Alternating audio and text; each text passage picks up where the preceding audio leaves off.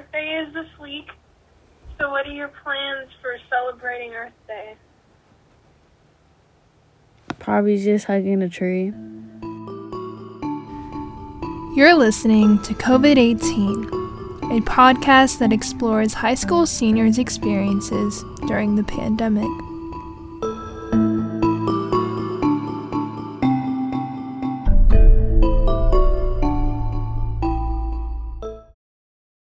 Merced is located in California's Central Valley, which means both pollution from the big cities and smoke from the fires merge with our air. Because of this, Merced has high rates of asthmatic kids and frequent bad air quality days. So, in the first week of quarantine, when asked what the positive thing was about self isolation, Vincent Arroyo, who previously shared about his dreams for prom, spoke about the news.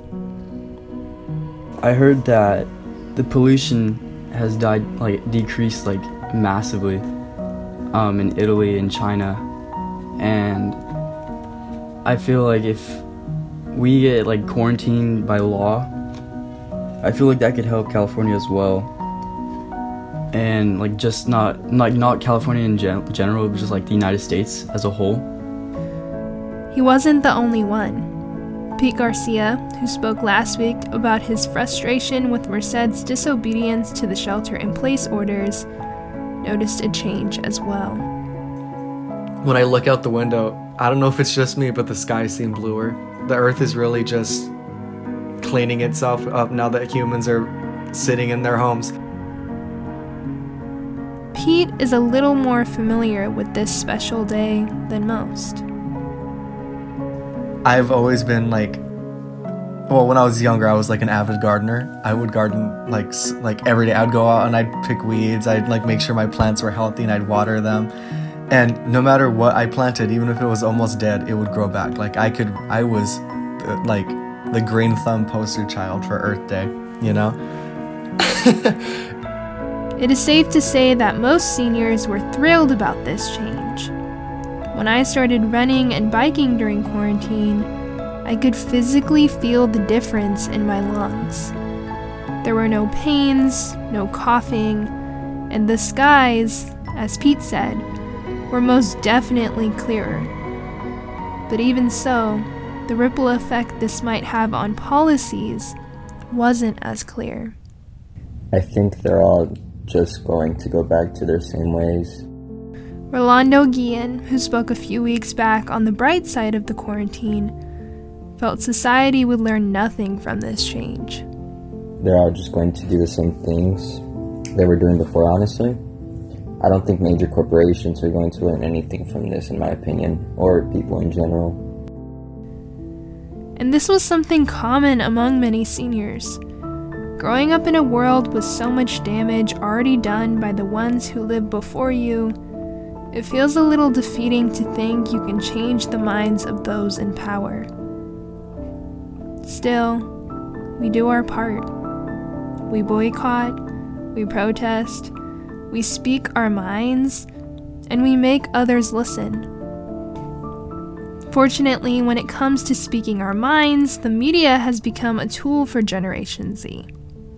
Which turns us into another thing many young people have been investing more of their time into podcasting. Okay, so this is test one of Two Bottoms, One Podcast. Two Bottoms, as One decided Podcast. by Siri. Thank you, Overlord Siri and Apple. Are we going to get into that? Big corporations? Big corporations. Maybe not this episode. We're not prepared for that. Big business. Over the course of the quarantine, many people of all ages had been getting into hobbies. Sometimes old ones, sometimes new.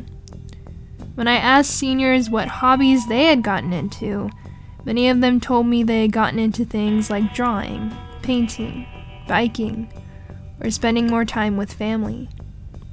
Pete, on the other hand, embodying a true attitude of this generation, decided while sitting around at home that he was going to start a podcast with his friend Noel.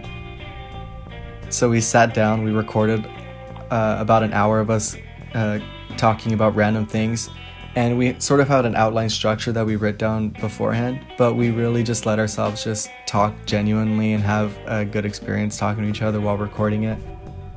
And podcasts have been shown to produce a lot of benefits for everyone. For Pete, it became an outlet to talk about the things he thought were important.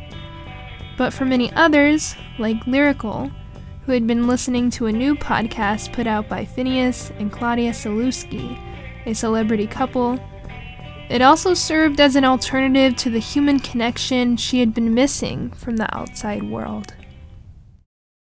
I just relate to them so much. They just talk about their life and how how they're doing in this situation, and it's kind of nice to hear how someone else is doing.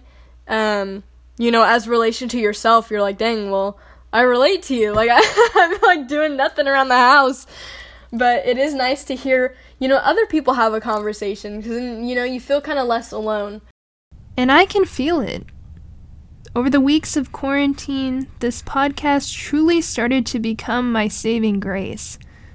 It allowed me to connect with people every week, provide an outlet for my creativity, but also give a voice to topics I believe are important.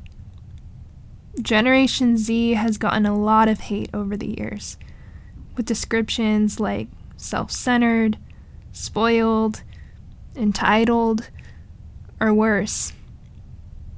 But if you look underneath the stereotypes, this generation is one to be reckoned with, especially when it comes to letting our truth be told.